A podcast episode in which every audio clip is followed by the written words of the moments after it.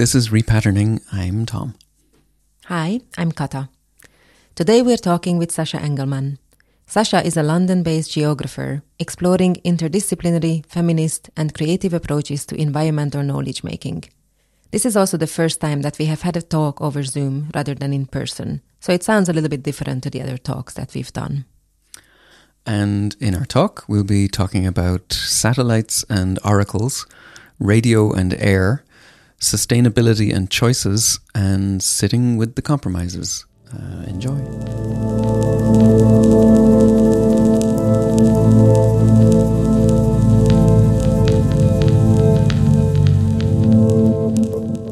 So, hi and welcome.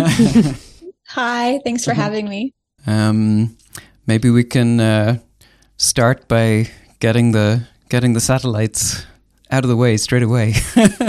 There are many satellites. there sure are. Yeah. Tell us about satellites that are that that wake up again. Yeah, so I know you have worked on a a, a satellite called Les or less One that was um, was it launched in the '60s and then it re kind of woke up again in the 21st century. It's an Yeah. amazing story. Do you want to say a little bit about it? Sure, I think we've we've mentioned it in a couple of other of the talks that we've done, but yeah, the basic idea was that we found out about this uh, satellite that seemingly kind of was resurrected after kind of almost half a century or so of of silence, or so we think, or perhaps just of giving signals that nobody was hearing. Um, and uh, yeah, it was a very kind of uh, the fact that it was resurrected was something that I think we found like a very poetic prompt. uh, and uh, yeah, I think that sort of it overlaps with uh, a lot of the things that you're you've been busy with and you've been interested in. Yeah, so I've done a lot of work with NOAA satellites. Um, NOAA satellites are a, a fleet or a family of satellites operated by the US government through the National Oceanic and Atmospheric Administration, or NOAA. Um, NOAA was formed in 1970 and so for over 50 years has been launching Earth observation and um, weather satellites to image Earth's surface and to provide environmental data. Um, I'm currently working on an article actually about the origins of NOAA as an Earth imaging system. And there's, I'm getting fascinating things in the NOAA archive around how NOAA's initial and still contemporary, um, aims are really tied up with this idea of terra and aqua and air nullius, which is the idea that land, ocean, and air are unmapped or blank before the US government or a settler colonial state comes in to document and monitor it.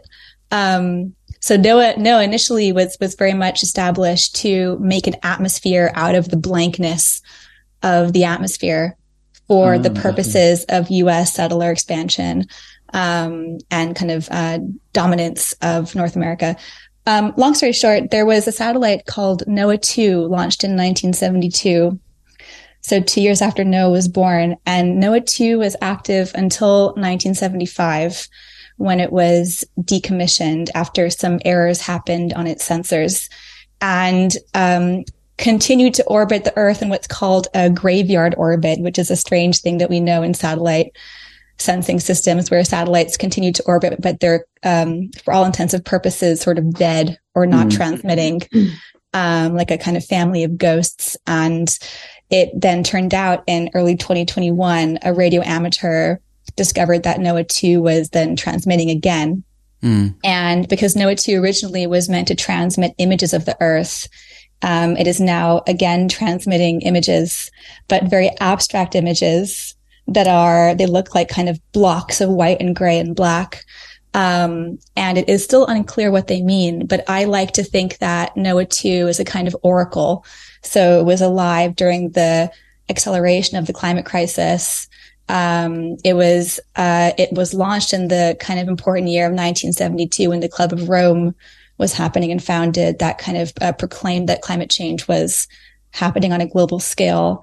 And then as a ghost or as a zombie, you know, maybe it like witnessed the, um, the increasing speed of the climate crisis and now has woken up in 2021 to remind us uh, or to tell us that we need to get our act together. So, um, so, so NOAA 2 is a, is a kind of unlikely oracle or a zombie satellite that I've thought a lot about with my collaborator, Sophie Dyer, on a project called Open Weather. And mm. Open Weather is a, is a kind of feminist, artistic experiment in imaging and imagining the earth and its weather systems using DIY radio amateur tools. Um, so we got, of course, very interested in NOAA's satellite fleet. Mm. Wow! And so you can um, you can receive the the images that the satellite is sending yeah, so very much like what I understand you were doing with LES One um, on the roof of LACMA. We use DIY radio antennas, uh, one of which I actually have on my desk at home. Oh, um, cool. We use a variety of antennas, um, mostly ones that we can access cheaply and make ourselves. Um, we use radio antennas. We use um, software defined radio, um, so different free or inexpensive softwares that allow us to listen to the radio spectrum. And we use different image decoding softwares that allow us to translate the sound, the kind of radiophonic sound that these NOAA satellites are sending to Earth into images. Um, since the 19, oh gosh, I think since the 1960s, um, NOAA, ha- NOAA was, um, using what's called a direct readout service. So, um, or what's also called automatic picture transmission. So it's a sort of low resolution, um, image transmission via radio waves that come from orbiting satellites to Earth's surface. And we're always, the kind of idea behind it was that these transmissions could be received by anyone. So any citizen ground station. In reality, in the 1960s and 70s, only, of course, extremely rich people or scientific institutions could realistically receive these images. But now with advancements in kind of DIY software defined radio, um, it becomes more accessible. So we are capitalizing on a archaic image transmission format mm. that has basically not changed very much since the 1960s to create alternative images of Earth and its weather with uh, actually almost 100 people who are now part of Open Weather around the world. Open Weather has several different dimensions. So one dimension is um, what we call critical frameworks, which are which are another word for artworks, but we don't somehow like the word artworks because um, we don't consider ourselves a really an artistic project. I can talk about that more later. Um, but we have critical frameworks, which are kind of combinations of feminist ideas and principles and values with creative practice based methods, from performance to uh, online kind of media art um, to poetry and we um, propose, for example, we have one performance called the Satellite Seance, where we use the archive of Anton Mesmer, who was an important figure in the seance movement. So kind of the idea that one could listen to the voices of dead people. Um, uh, and so we use kind of uh, figments from that archive to combine with a live satellite image decoding event to propose that event as a otherworldly ritual. And we treat the satellite as a medium. Mm. Um, so that would be an example of a performance, but we also do workshops. So we uh, have a series of what we call DIY satellite ground station workshops. There have been seven so far. Um, where we teach a group of people over one or two days how to make their own DIY satellite ground stations with free or inexpensive radio technologies, but also specifically and very importantly, how to think about Earth observation and radio through feminist perspectives, how to trouble ideas of the Earth from this God's eye perspective, and how to think about alternative grammars for Earth imaging and dealing with radio. Um, mm. And then third, through, oh yeah, third, we've also kind of uh, published many how-to guides. So we've made a lot of like kind of open source, easily accessible how-to guides for setting up DIY satellite ground stations available online. Um, and through the workshops and the how-to guides, we've kind of witnessed an accidental meshwork of people begin to form around the world. So people from Buenos Aires to Mumbai to Kinshasa to London to Seattle to Paris, all over the world, who have either replicated our guides or done a workshop and have their own ground stations. And we activate this um, planetary network on days that we call nowcasts, where we invite everybody to capture their own satellite images around the world.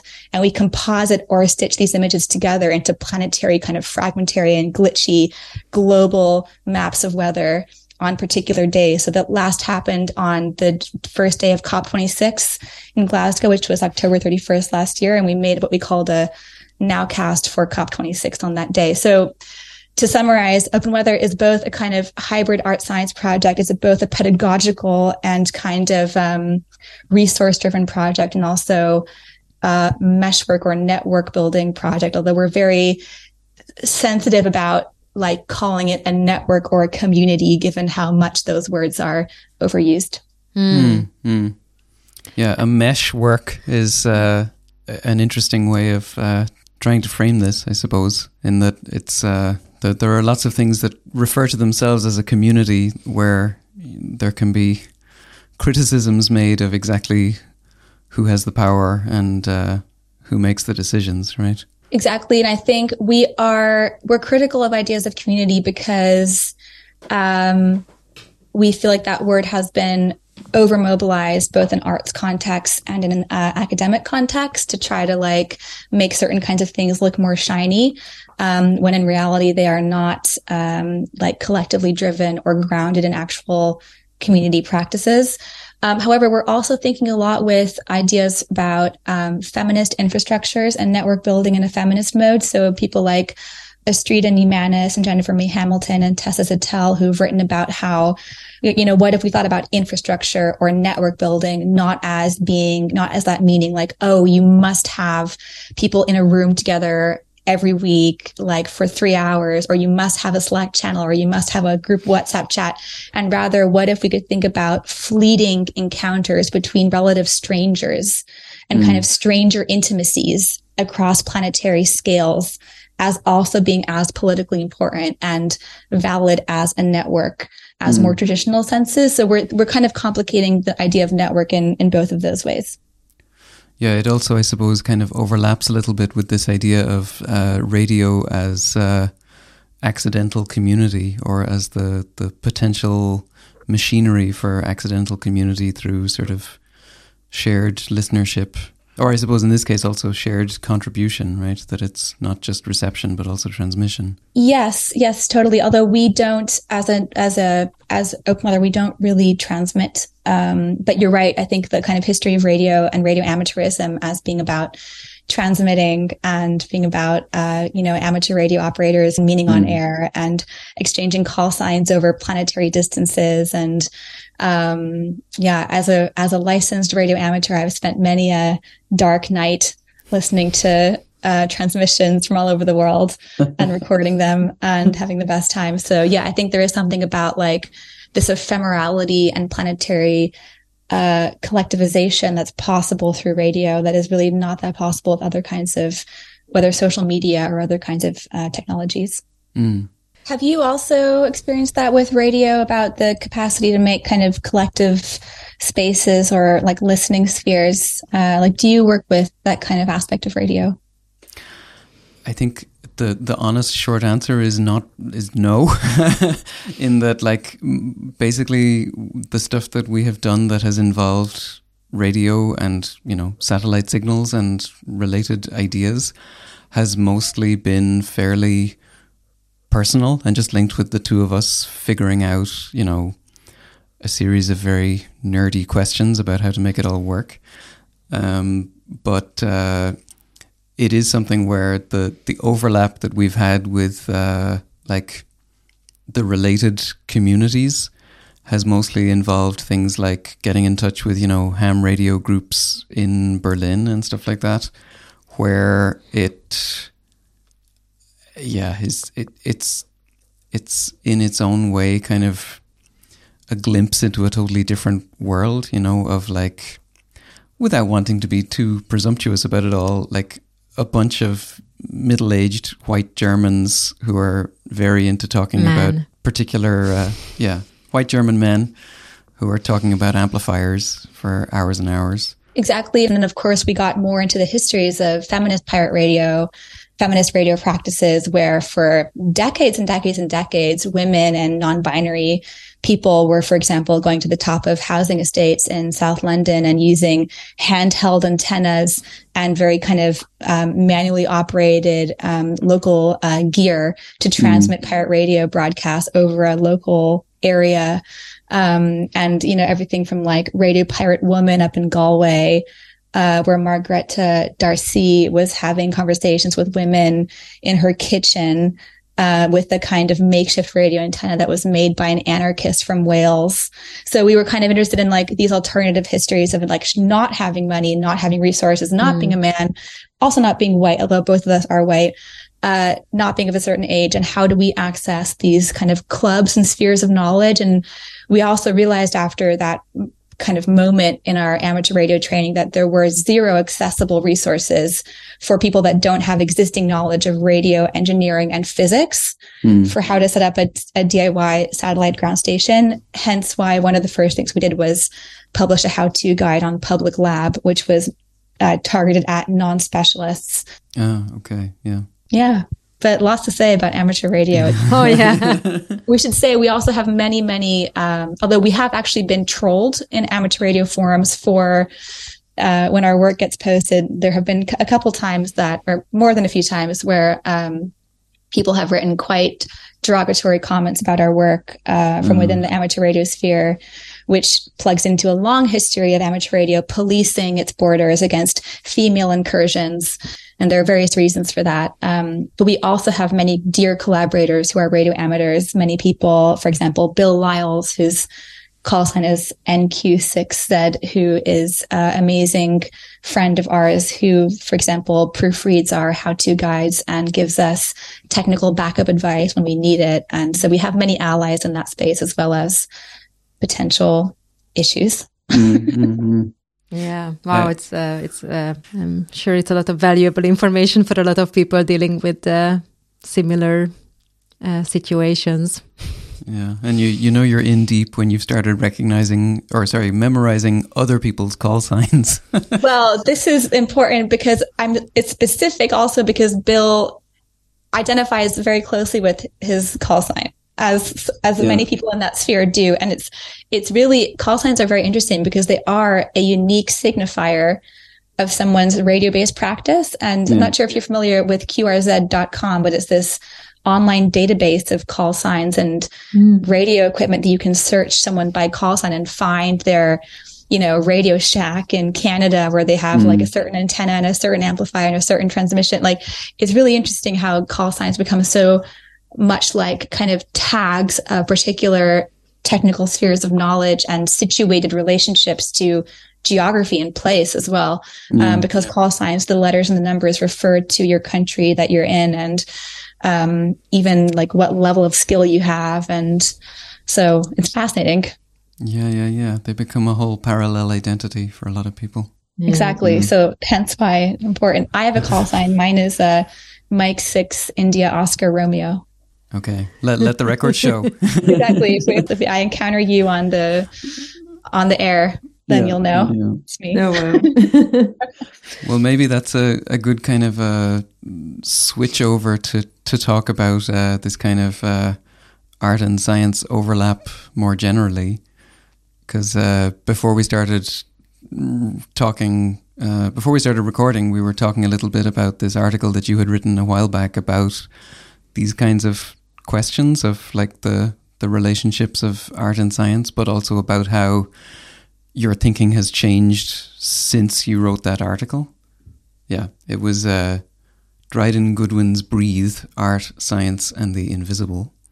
Uh, so, yeah, maybe you want to talk a little bit about that? Of course, yeah. This is interesting, as we were saying earlier, because it's a project or it's a piece of writing. I uh, I did in what I perceived to be a very long time ago. So mm-hmm, um, mm-hmm. it's interesting to be reminded of that work. But that was, um, in a way, that was my first ever academic work, first ever, and it wasn't even in like a kind of like oh wow kind of okay. academic journal. That was like the first thing I ever wrote for any kind of uh, sciencey or uh, academic sphere. So I was a master's student at the time at Oxford, mm. and I was um, doing a research project with a group called Invisible Dust based in London. And they're a nonprofit group that curates art science um, collaborations and specifically collaborations around issues of air, atmosphere, weather, and the climate crisis. So they had commissioned artist Dryden Goodwin to work with air quality scientist Frank Kelly, who was at King's College London, to have a series of discussions and imagine a public artwork together. And out of those discussions um, came Dryden really realizing, I guess, uh, about the vulnerability of his five year old son breathing the air of London. Mm. And so what emerged was a, a gigantic installation that was an animation of Dryden's five year old son's body breathing. Mm. And it was mm. projected on an eight meter high screen on the roof of St. Thomas's Hospital, which is, um, if you know London, across from Westminster Bridge and the Houses of Parliament and Big Ben. So it's a very, very charged space. Mm. And for, I think it was about a month and a half in the October, November months, every evening from 8 p.m. till I think like one in the morning when it was very, very dark, this installation would get activated. And you'd see this like really fragile, glitchy, kind of patterny, um, drawn child's body breathing, although it was kind of hard to tell even was a child at times. Um, and so I spent every evening on that bridge, um, collecting data as a dutiful master student uh, doing my research. So trying to interview people about what they perceived about the work because it was also work that of course being in public space had no plaque no curator's text no framing exhibition no white cube around it right? So it was just mm. very much out there in the city. Um, and what i learned was after much trouble because it's yeah doing research in the cold and the dark where people are running across to and from work is a very demoralizing experience. Um, but what I learned was that people were actually breathing with the breathing image. Um, and some were actually hyperventilating because they were noticing that their bodies were breathing too fast because the image would begin to breathe at a very high rate at some points. Mm. Um, as a result of that artwork, there was actually a hearing in the House of Commons where both artist Dryden and Frank spoke, and the public was invited to share stories of air quality issues in London. So that whole constellation for me was very, very um, compelling that you had an art science collaboration, a public artwork that was causing embodied, visceral uh, reactions in people. And then there was this political forum created in this, in the highest seat of power in the UK. Mm. And I was there in that meeting recording, um, what people were saying. And they were talking about their children's route to work and their, uh, their their child's asthma, and this was actually before, of course, Ella Kissi-Debrah um, sadly passed away. Who was a she was a nine year old girl who lived in Lewisham and is the first person whose death has air pollution on their death certificate as the cause of death because her asthma attacks were linked to severe levels of pollution in London, which are actually illegal by a World Health standard. So um, long story short, like I think that was my first like avenue or portal into art science collaboration. So that article, I think, was my first attempt to grapple with what political outcomes can come out of art science collaboration and what possibilities for, I guess, public forums and public processing and public collective thinking can emerge through art science. But it was very early days. So after that project, I um, it was a kind of a stepping stone toward a PhD project for me. I became fascinated in how artists were experimenting with issues of air, atmosphere, uh, kind of broadly defined, whether that was like data on air or that was experimenting with sculptures in the air or traveling through the air. So um, I worked very hard to get invited to the studio of Tomas Saraceno, who's a Berlin based artist who um, when I arrived at the studio in 2013, had a, a small to medium sized studio team of about 15 people. Uh, when I left in 2016 at the end of that year, I think had about 80 people working in his studio.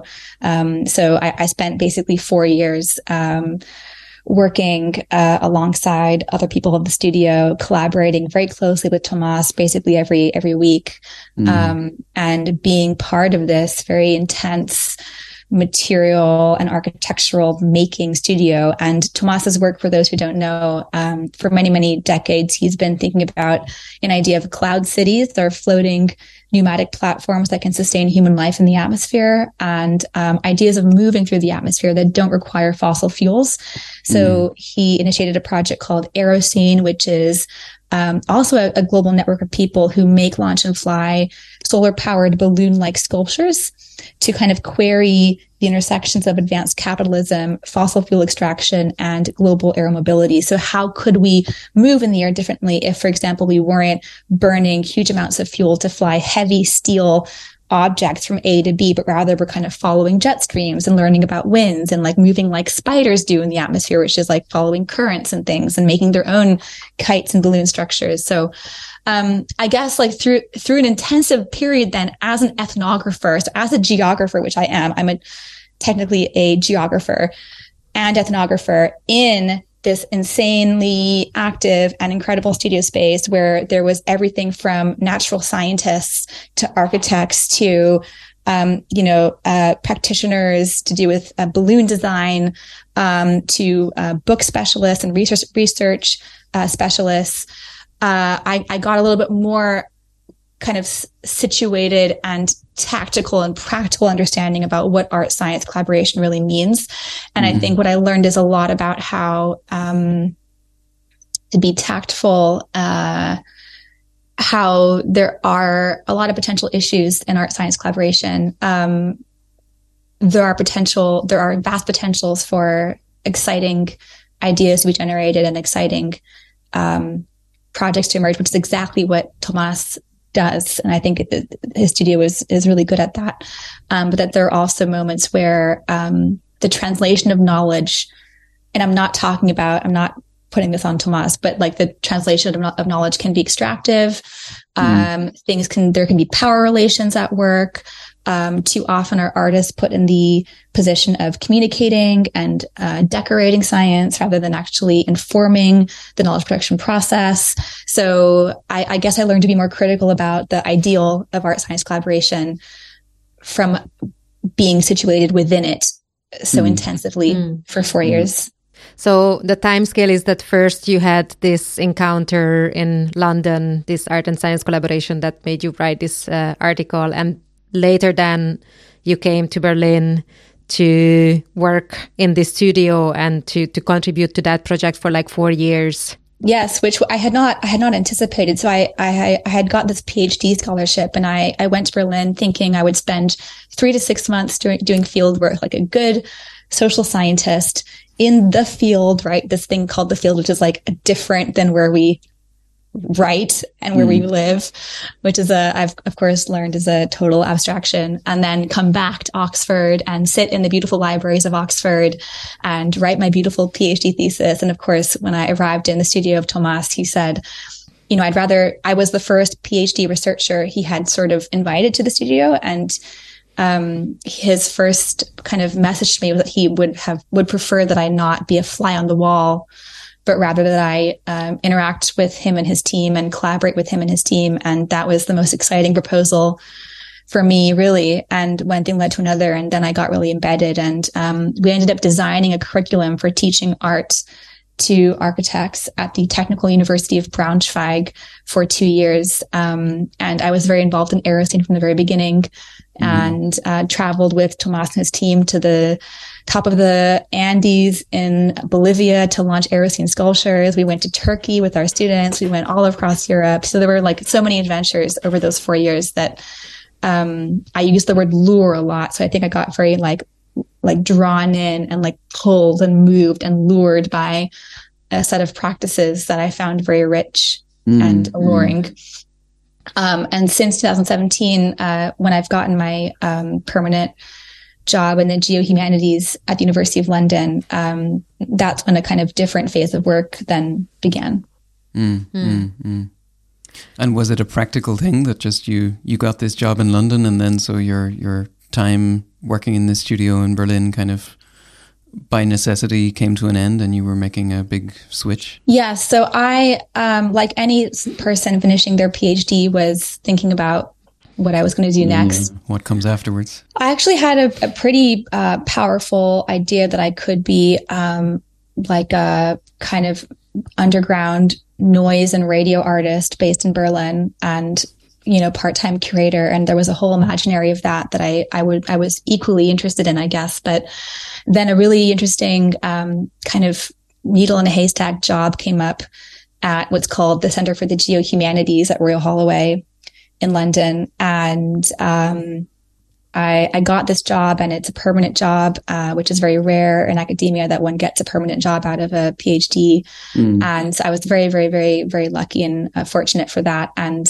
since then, I've been based in London and am part of a kind of a really rich set of scholars working across geography and the arts and humanities to think about how art can inform geographical and environmental questions and that's where um, the current work that I was describing earlier, so things around open weather and imaging the planet and like weather sensing and satellites and feminism, like that's the kind of sphere in which all of that has emerged recently. Mm. Mm.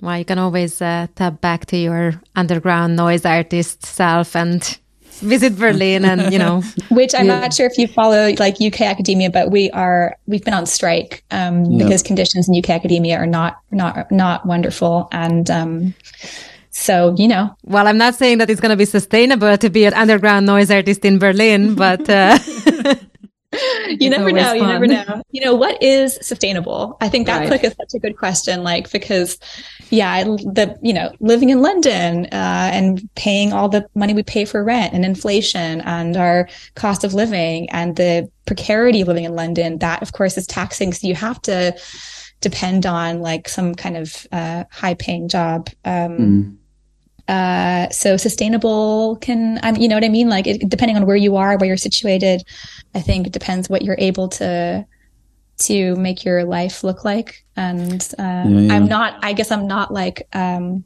crossing out other models of living that aren't maybe like situated in such an mm. intensive capitalist and resource centered way of life. Yeah. Mm. Yeah. I guess sustainable is also a question of, uh, choices. Yeah. And like, I'd be curious of the choices that you've made as well. I mean, you are practicing internationally renowned artists and you're based in Berlin. And yeah, how's it, how's, how's the sustaining of your life? Up until a couple of years ago, I was working part time in a bar. Okay. So, you know, like it can be very practical. It's uh, not necessarily all that glamorous. It's just kind of, yeah, you just, you do what's needed to kind of make it possible to do the things that you uh, really want to do or that you're kind of trying to create the time and space to to make possible. So, yeah. Uh, yeah, I think a lot of the the typical Berlin scheme for some people or for me uh, is the you know working part time job for money making for you know the for the sustainability part and then being lucky enough to find the kind of the job that you can do in little hours. So you have plenty of time on the side to to do the artwork. And then also hoping that the moment when something clicks and suddenly you have more um, you get more support or more means to do the artwork you can kind of quiet down the other things that you then uh, would prefer not to focus so much on. and then it's this constant riding waves of now I need more money, now I need more time, now I need more money, now I need more time. it sounds it, nice. yeah, I mean, it has its charm. it it also is the kind of the thing where you know uh, we've both lived in Berlin long enough, I think, to have seen it start. You know, to have seen various eras of change within that time and you know, I, I try very hard not to turn into kind of like a someone who sits there in the corner saying, "Oh, the old days were much better" or anything like that. Um, but it is something where, yeah, you see, you see the city changing. You see the kinds of like what becomes possible uh, changing over time, and yeah, that has its own way of affecting how you make your own decisions. I mean, actually, we, we were just talking earlier on today about uh, I went to an event just last night in a venue that seems to kind of only exist because there's some kind of tech company money that is flowing in somehow in a way that's a little bit uh, vague and obscure and like over which a veil is somehow being drawn. And uh, I, yeah, I, I was surprised by the strength of my own kind of reaction towards that, of feeling this sort of almost like allergic reaction, thinking this this should not be the kind of the place where where culture is presumed to be made or where culture is presumed to begin in some kind of abstract way. Um, but yeah, I mean, you know, that's that's a whole other discussion, maybe how the city changes.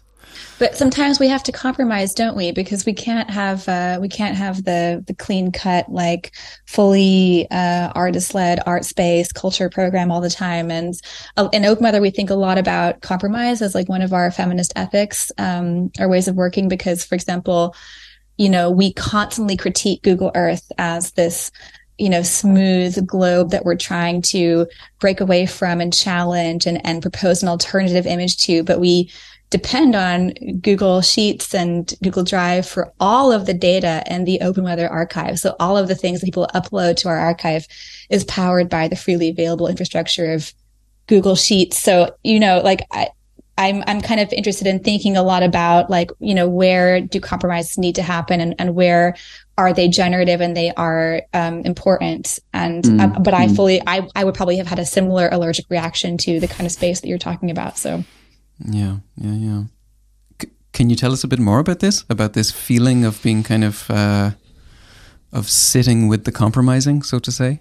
Yeah. So I, uh, both me and Sophie actually are very inspired by someone called Max Liboiron, mm-hmm. who is a feminist, indigenous science studies scholar based in Newfoundland in Canada. I'm not sure if you've come across their work before, but they wrote a, a really wonderful book called pollution is colonialism. Mm-hmm. And in the book, they talk about the establishment of what they call the Civic Laboratory for Environmental Action Research, or CLEAR, which is a um, laboratory, a feminist and decolonial laboratory for doing pollution science on waterways in Newfoundland, but specifically in collaboration with Indigenous communities. And Max talks quite a lot about the need for compromise um, especially when you're engaged in something like feminist decolonial science. So, for instance, um, there's a particular metric of measuring water based plastic or water based pollution that the technical name escapes me now, but is like the kind of industry standard for measuring pollution that the, you know, the kind of criteria for that are fundamentally colonial because it um, assumes access or assumes the right to pollute actually so at the core mm. of this like scientific uh, tool is the right to pollute and the right to pollute specifically on indigenous territories um, so so max as a indigenous feminist decolonial scientist fundamentally disagrees with this scientific term and tool mm. but to publish scientific work that is read by the scientific community or that is legible in policy or can be used in reports, they have to use or they they ended up deciding to use this particular tool. So I guess what I'm saying is that um, in developing open weather, Sophie and I um, we tried to find ways in which our feminist principles, of which there are ten, um, in something called the Open Weather Feminist Handbook, um, how they really drive our work. And we very, we're very, very careful about how those principles not only theoretically, but also practically drive our work.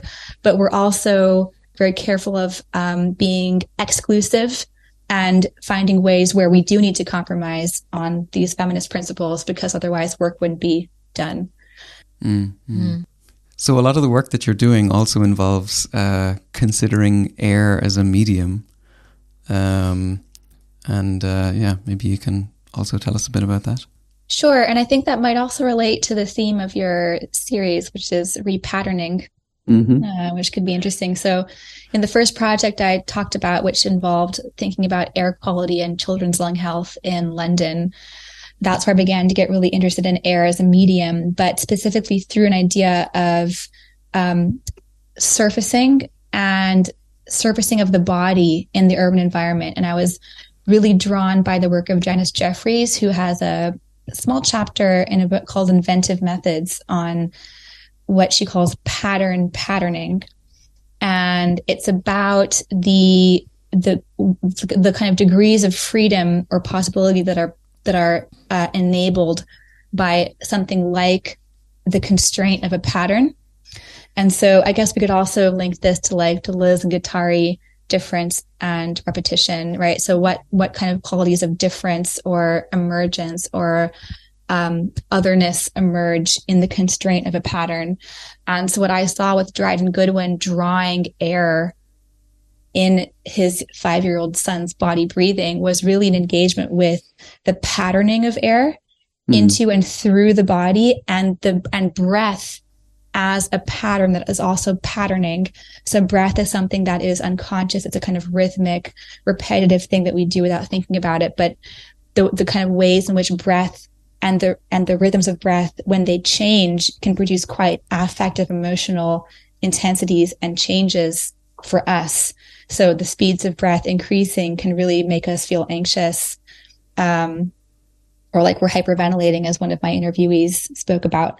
Mm. Um, so, so I guess, uh, my fascination with, with air emerged with that idea of like the breath as a pattern and as a, as a platform for like novelty and difference, but also the way that air you know, uh, patterns into through the pores of the body, through the holes, through the gaps, and that we're not like kind of envelopes or bubbles of bodies walking around in urban space like sealed containers. We're actually very porous to urban space.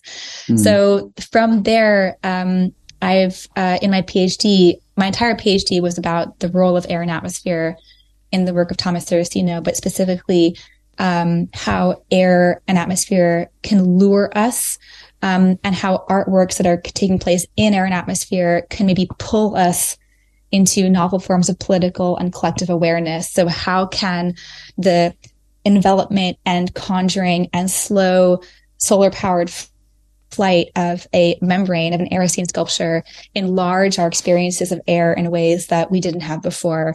How can mm. the hmm. making of a membrane that can be inflated by the sun, you know, through like literally the patches of plastic throwaway bags through the process of making that membrane that should be a home for air and sitting inside that membrane and breathing with that membrane, how do we then get experiences of the collectivity of breathing together?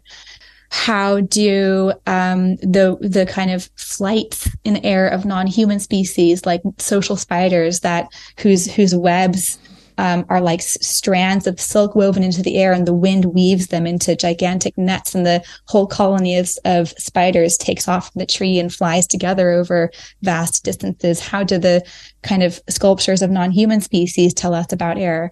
Um, so that those were kind of my, my, mm. my key questions. And that really has informed a lot of the work I'm doing now. So I currently have uh, a quite um, major research grant from the Arts and Humanities Research Council in the UK.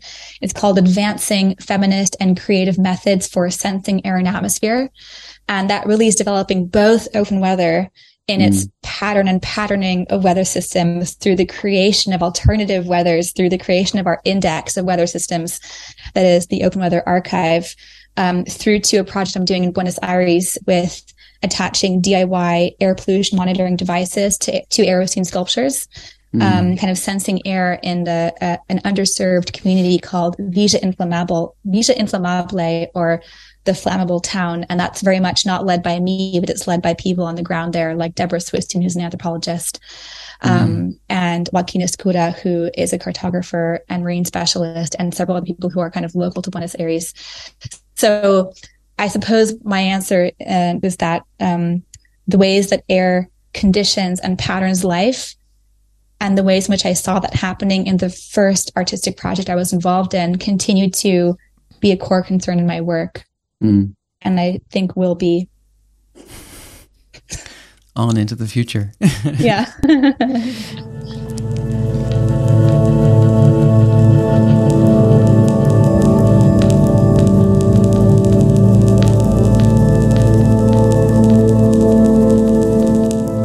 So that was our talk with Sasha Engelmann. Our website is at repatterning.xyz, which is where you can get links and info about everything we talked with Sasha about. If you like, you can also take a look at the Patreon for repatterning, which is at patreon.com slash repatterning. Uh, if you might like to help us out, you can do that over there. There aren't any exclusives or extras or anything like that. It's all totally voluntary and everyone gets the same material either way. So that's hopefully fairly clear. But if you'd like to help out, you can, and we're very happy for any support that we might receive. See you next time. Bye bye. Bye bye bye bye bye.